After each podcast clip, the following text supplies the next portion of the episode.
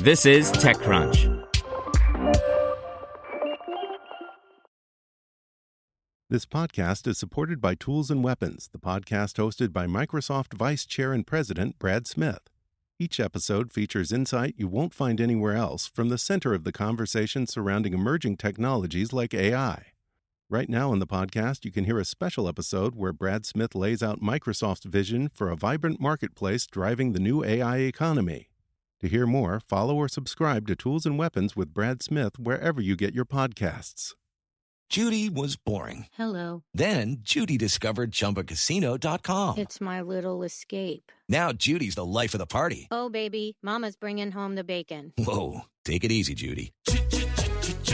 The Chumba life is for everybody. So go to ChumbaCasino.com and play over 100 casino style games. Join today and play for free for your chance to redeem some serious prizes.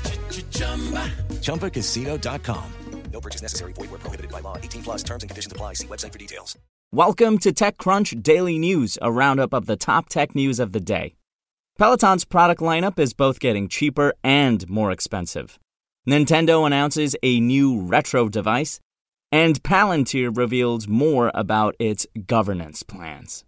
This is your Daily Crunch. The big story is Peloton is preparing to add new products at both ends of its pricing range, according to a report in Bloomberg. Specifically, it's planning to add an entry level treadmill that would retail for less than $3,000, as well as higher end bike called the Bike Plus, which could serve as a centerpiece for a home gym that also supports strength training and other workouts. Meanwhile, Peloton would also drop the price of its existing bike to under $1,900. Altogether, this sounds like a smart way to both lower the price of entry while also creating new products for people who don't feel safe going to the gym, assuming it's open at all, during the pandemic. In tech giants, Nintendo announced that it's remaking the first portable gaming system it ever built. For nearly a decade before Nintendo released the iconic Game Boy, it was making the Game & Watch, which it's now planning to re release in a limited edition. WhatsApp has revealed six previously undisclosed vulnerabilities, which the company has now fixed. The vulnerabilities are being reported on a new dedicated security advisory website.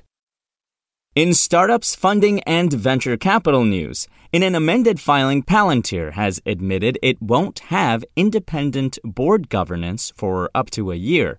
Palantir's model is unique in allowing founders to have a commanding vote even if they were to sell their shares. Yandex has announced that it is spinning out its self driving car unit from its Uber JV and is investing $150 million into the new company. The move comes amid reports that Yandex and Uber were eyeing up an IPO for their joint venture MLU last year. Timico is creating virtual offices so you can grab a room and talk with colleagues. The company wants to foster spontaneous interactions and casual collaboration with a room based interface.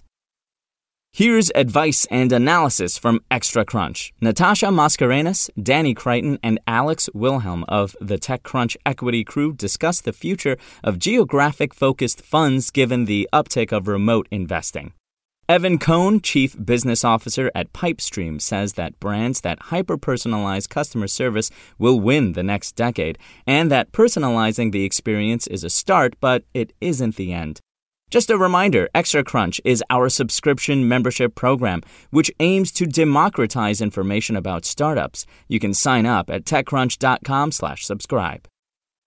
In other news, low-cost fitness brands are seeing a resurgence in interest amid the pandemic. While wearable fitness devices saw an uptick in shipments in North America for Q2, the overall dollar amount of the market remains steady, according to new numbers out of Canalys.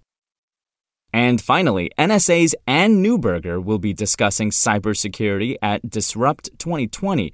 Neuberger took the helm at the NSA's newly created Cybersecurity Directorate a year ago. That's all for today. For more from TechCrunch, go to TechCrunch.com. Okay, round two. Name something that's not boring. A laundry? Ooh, a book club. Computer solitaire, huh? Ah, sorry, we were looking for Chumba Casino. That's right. ChumbaCasino.com has over 100 casino style games. Join today and play for free for your chance to redeem some serious prizes. ChumbaCasino.com. No purchase necessary. Forward prohibited by law. 18 plus terms and conditions apply. See website for details.